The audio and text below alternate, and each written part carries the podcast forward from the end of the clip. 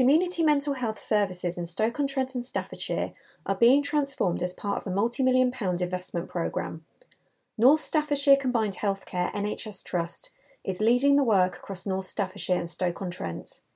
Today we're talking to some of the key figures within the trust, including the senior responsible owner for the programme, our Director of Operations Jonathan O'Brien, about what it means for our local communities and the people we serve. Hi, I'm Jonathan O'Brien. I'm the Director of Operations at the Trust, and I'm also the Programme Director for Mental Health across the whole of Staffordshire and Stoke-on-Trent. Um, so I've had oversight of the Community Mental Health Transformation Programme right from the outset of us being notified that resources were available for us to improve our services. I'm Jane Munton Davis. I'm Associate Director for Stoke Community Mental Health Services for Combined, um, and I've got overall lead responsibility for transforming mental health services uh, in the community for this programme of work. Hello, I'm Sue Parks, and I'm the Transformation Programme Manager. Hi, I'm Simon Wilson. I'm a Senior Service Manager in the North Staff Directorate, and I'm responsible for um, early intervention psychosis, which is a development there called at-risk mental states.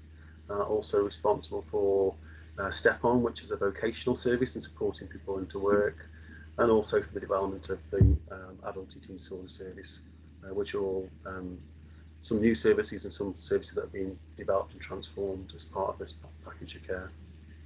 Hello, I'm Rachel Burks. I'm the Senior Service Manager in the Stoke Community Directorate, and I'm currently the lead for the SMI physical health uh, checks ar around improving the physical health for people with serious and enduring mental illness. Hi, I'm Vicky Boswell, the Associate Director of Performance here in the Trust, and I've been responsible for developing health equity assessments. So this is really the information that will provide a better understanding about the populations in each primary care network area and also the determinants for mental health and where we might tackle health inequalities that will support good mental health um, and help us to target the interventions within the community transformation programme. So, what is the Community Mental Health Transformation Programme? So really, this is the one of the biggest opportunities that we've had um, in recent years to transform services um, in community mental health for adults with um, severe enduring mental illness. Um, and this really helps us to deliver the objectives of the NHS long-term plan uh, and the community mental health uh, framework locally. Um, so it's really about co-producing, uh, redesigning and transforming services. they're really in tune with the localities and primary care networks, understanding the needs of those areas um, and delivering services that support people um, in a more accessible way.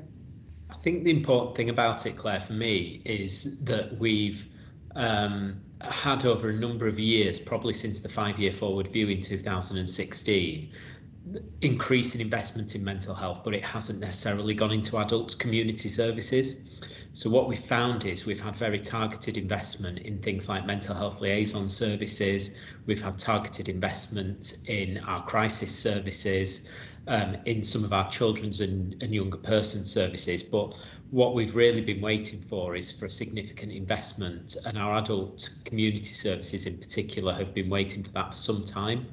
Mm. So this is quite a significant amount of funding that's been made available to us to be able to invest in those services. And we really need to use it as an opportunity not just to do more of the same but for me it's about how we do work differently. A little bit how Jane was saying how do we really start to reflect and respond to the needs of the local communities that we serve which can be very different just 5 miles apart from each other um, rather than having a single standard service offering that is is um, standard across whether whether it's a very affluent area or whether it's an area that has quite high needs and, and health inequalities between different areas. So how do we adapt to truly meet the needs of our service users with this new investment? Because it is an opportunity and it's probably a once in a decade mm. opportunity to be able to do this piece of work. Can I can I add that Sorry. I think this uh, just in addition to, to all those points which are really really uh, valid and helpful.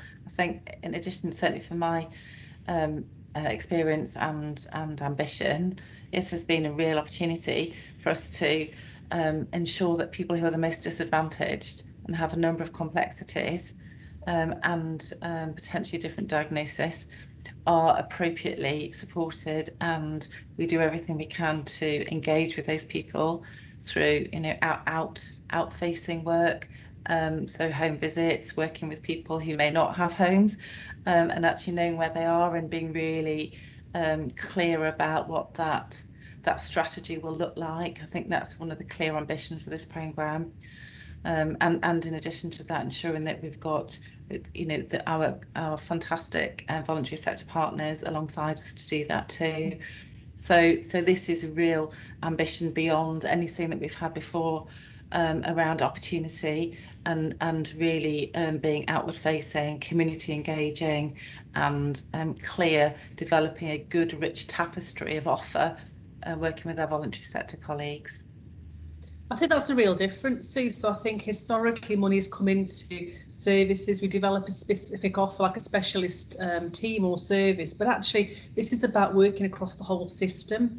This is about engaging partner organisations and working across and understanding impacts with each other. It's, it's using money and investment wisely to, to make sure that we're not duplicating, that we're, we're plugging gaps where there are genuine gaps. And what we said though, this is a three-year phase programme of work and investment. In this first year, we're going to focus on four primary care networks. So in the area um, that combined serves, we're looking at um, Whitfield PCN in, in North Stoke and Meir in North in South Stoke. We're also looking at Newcastle North and Leek and in North Staffs. So what we want to do is really model it up in those four areas, um, get it right and then scale that up over the next couple of years. And in this first year, we're really making sure that we um, support people, have a focus around personality disorder and rehab. Um, so that's where we're kind of really focusing our attention this first year of investment. I also just think as well it's worth noting that this is truly an area where we're going to do some co-production with with with not with our service users who who use our service and I think that's really important that that's going to be the driver as we go forward as part of the transformation. Yeah. We had a really powerful story. So one of the recent sessions we had, uh, we had a young man uh, come and tell his story um, around his experience of accessing services for his father um, and he talked through the pathway from accessing services to working in different teams and, and, and, and what that felt like for him and his dad. And that was really powerful for us to hear and reflect on and take the time to really understand what impact we have, you know, in terms of how people interact and, and what that leaves them with really, where we need to focus um, and do a little better it's probably a good time to bring in some of the the leads of the work streams within the program. So we've got Simon here who's who's leading on one area of work. So Simon, perhaps you could give us a little bit of insight into what you do and what are some of the transformations coming from your area. Yeah, no, no problem. Um, so I think probably starting with the Step On service, which is a, a vocational service supporting people into work. So that's something we've been doing for a, while now, but is really part of the the long-term plan and supporting people to enhance their recoveries. We, we know that work is so important to people's lives and their recoveries and what and what Step On does is actually those people that probably have been dis disadvantaged or in contact with service for a long time, um, where there's a desire to work, they support people into work. Um, and across Staffordshire, we've supported over 188 people in the last year into work. Um, and they are 188 people that have had transformed lives, really. And um, so that that's a big part of that recovery journey for people that, that hasn't been available in the past and, and continues. There's an aspiration over the next three years that we um, have have more people into work and that the service expands to support that. The, well, the other areas that I'm involved in are people affected by psychosis and families that are affected by psychosis uh, we, we, sort of recognise that um, that can have a massive impact on family, and a lot of the research says that if you can if you can develop services for those people who are have an at-risk mental state, which is what uh, the sort of um, the changes in people's mental state before they may be developing a psychosis, there's an opportunity to stop that transition. So one of the big advances that we've got in Staffordshire at the moment is the development of an at-risk mental state service, which has got targeted psychological uh, interventions to support people that potentially can avoid that transition into psychosis. Uh, and we've already got an, an established early intervention team that supports people who have that experience and supports recovery and engages with families. Um, some of the other transformation work that we're doing with the PCNs is that um, we recognise that our community rehabilitation offer is, is needs expanding in a way. So for those people that have gone through early intervention but maybe have some form of delayed recovery or some, some form of treatment resistance, then we recognise that they do need um, a longer period of time to support their recovery and they need more intense interventions. So some of that transformation is about targeting that intensive work for a longer period of time to support a recovery. So we're working both at the very early stages of people, but also at those stages where people are, where normally they may transfer into a community mental health team. We're looking at a, an intense sort of community rehabilitation offer, which which will um, hopefully improve outcomes and improve life chances for those people that are affected by psychosis and, and for their families too. Um, and I guess lastly, the other piece of work that I'm involved with or have been involved with um, developing the business case for is around um, people affected by eating disorders. So that we have recognised that we've had a service for a few years now for for um, children and young people that are affected by eating disorders, but we haven't had an adult service. Um, so what we've implemented this year is a, a service for those people that are affected um, by an eating disorder in, in adulthood. And um, that service has just started now. And um, we, have got over 30 people on the caseload, and it's a, a real advancement in, in local services to be able to offer targeted interventions and support. Uh, we're also part of a bigger collaborative. So across the West Midlands, um, we, we, we are now the conduit where people need specialist inpatient care. Um, the, the, service provides that conduit and support for specialist inpatient care as well. And, and obviously that support back out into the community. So it feels like we've got a really joined up process now to um, support and care for those people that are affected. Brilliant, thank you, Simon. Rachel, do you want to take us through your your area of work and what you're doing for the programme? So the area of work that I'm currently leading on is around improving the physical health um, inequalities really for people with serious and enduring mental health needs. What we know nationally is that people with um, serious and men- serious and enduring mental health needs do have a much lower life expectancy, and that's related to a number of physical health needs and, and, and concerns that potentially aren't necessarily picked up, which can be be around lifestyle, medications. So part of this pathway is really to look at how we enhance the physical health um, give to our service users who have uh, serious and enduring mental health needs and improve their physical health and access to early intervention, education, access to support their health before it becomes a particular issue. We're also really interested as well around enhancing the um, education and awareness within our wider teams within mental health as well to ensure that physical health is part of our agenda as well as supporting people with mental health needs. So it's also working in partnership with our GP practices and primary care networks to really have a joined up approach to support people who potentially have got physical health um, ailments and needs and, and supporting them to gain that uh, appropriate access and support and uh, looking also as well how we support them with regards to their mental health and, and, and any future impacts that may have on their physical well-being. Brilliant, thank you Rachel. Now, earlier on, Jonathan mentioned how important it was to look at the different needs of, of service users in their areas. So, so it won't be obviously the same for everybody in different areas. I know Vicky is leading some work on understanding the needs of, of those service users and the data in that area with Sue. Of, of course, thanks, thanks, Claire. Yeah, I mean, we, we're in a much stronger position now um, in being able to access a whole range of data, national data um, around mental health, but also primary care, census data, data on deprivation.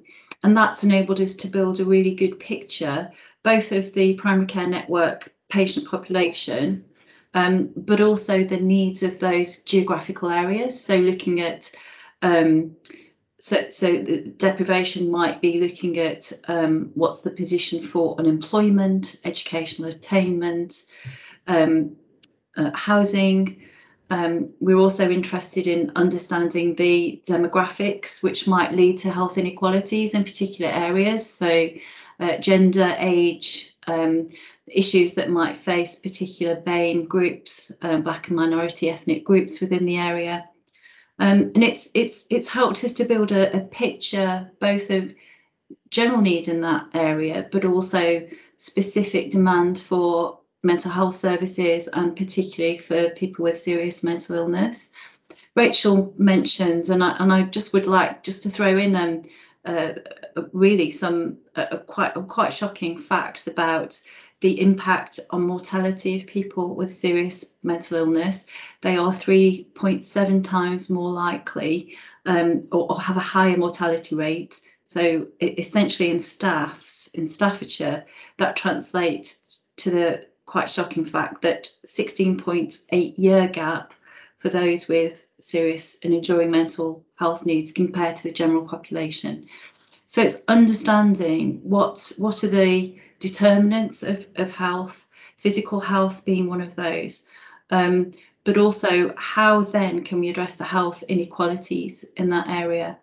And so when we've developed the health equity packs, we're going to be having discussions with stakeholders. Jane's been talking about co-production and that engagement involvement of the voluntary sector, the primary care networks, GPs, community groups, our service users, um, and and networks to to really build a, a picture of of need. The data tells us a lot, but it's an iterative process. Um, we're going to be developing this as we go through, but the information we've got at the moment will help us to complete health equity uh, assessment tool, which really gives us a framework to drive our action with community transformation to help us to target the interventions and to pay close attention, as Jonathan was saying, to those geographical differences, sometimes very, very close together. There might be pockets of deprivation and then pockets where there is a, a very different need. And I think the um, assessment work that we're doing is, is helping us to target the resource and, and the interventions where they needed in a much more specific way than we've been able to do before. Just to come in there, Vicky, you know, some of the things are really surprising that came out of that data. I'm thinking really basic things like um, the average reading age ability of people in, in our locality. Um, so I think that was quite low compared to the rest of the country. And I think we need to be mindful we're producing information and you know reading matter for people that it is accessible, that people can understand it, and that informs how we communicate with the local population as well, doesn't it? Yeah, it, it absolutely does, Jane. And, and I think some of the early discussions with the primary care networks have suggested that, um, you know, there may be issues around access for children and young people with mental health needs, for instance, or substance misuse. So that's those those discussions have enabled us to do much more analysis and understand exactly what, um, or raising questions to understand exactly what's driving that need, and therefore what we might need to do to to support those um, populations more effectively. So, what's the timeline for the program, and what uh, what changes will people see? So, I think in terms of the, the broader timeline, Claire, it's around um, it's a three-year program. So this investment's coming in incrementally across three years, uh, and there's a detailed program uh, project plan that supports that. So, like I said, we're trying to target in localities first. So, looking at four primary care networks. Um, there are a series of engagement events that involve voluntary sector, local authority, primary care commissioners, service users, and carers. So really involving everybody um, that the services impact on um, to develop those. So we're co-producing those from scratch. So a series of works, workshops are taking place um, across the localities and specific to particular areas of concern like um, personality disorder and rehab and the other areas that Sue listed.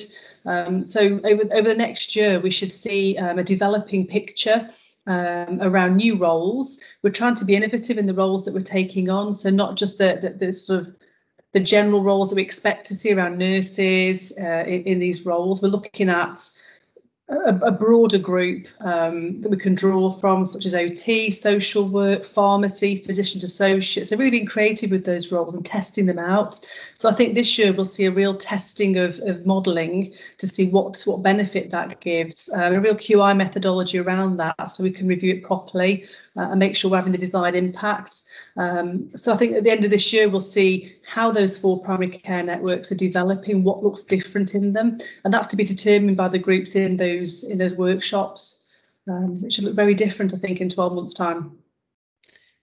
I think what I'd add to that as well, Jane, um, and to answer your question, Claire, in terms of what what will it look like, what will what what are what are we doing? I think my my answer to that is we we absolutely need to do what people want us to do. We absolutely need to hear what challenges people have, barriers and issues, around accessing services and what happens when people access services.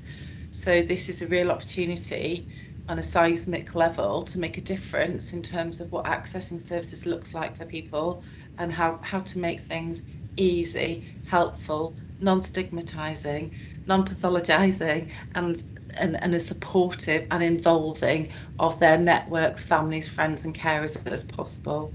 So, so really, it's integral that, that this what what needs to change is what we need to listen to and what, what we need to respond to as a result of that.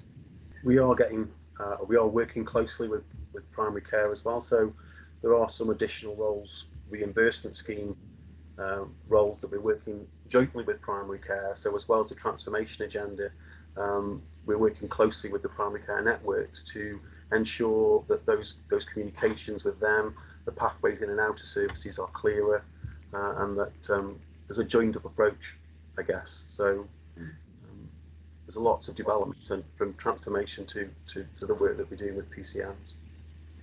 And I think what I would add to that as well would be around, uh, you know, when, when we talk about redesign, we talk, we're actually really talking about redesign. We're actually talking about what services look like differently to where we are now. So, so th th there's a, huge range and raft of opportunities to make that difference, um, and actually ensure that we're joined up across our, uh, you know, our the, the, interface arrangements with with our critical partners.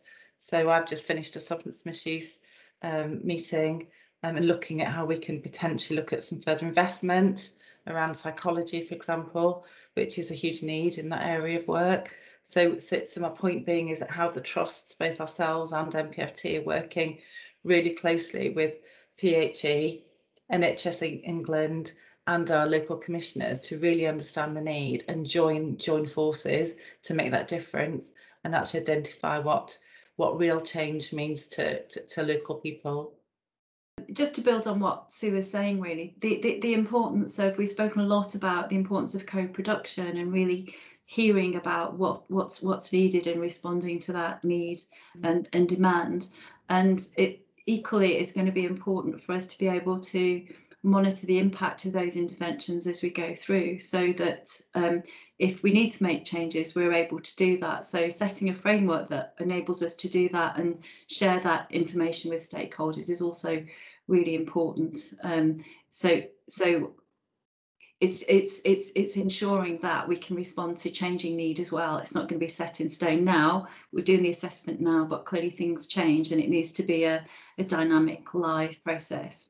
I think Claire, from everything you've heard, it just shows the absolute scale of what we need to do, not just in in this program, but the facts that we've talked around so many topics, whether it be from specialists teams that that serve a particular need to whether it's the more general voluntary um, sector that we work with or whether it's actually the analysis of reading ages for example that came into into some of the some of the work that we're doing.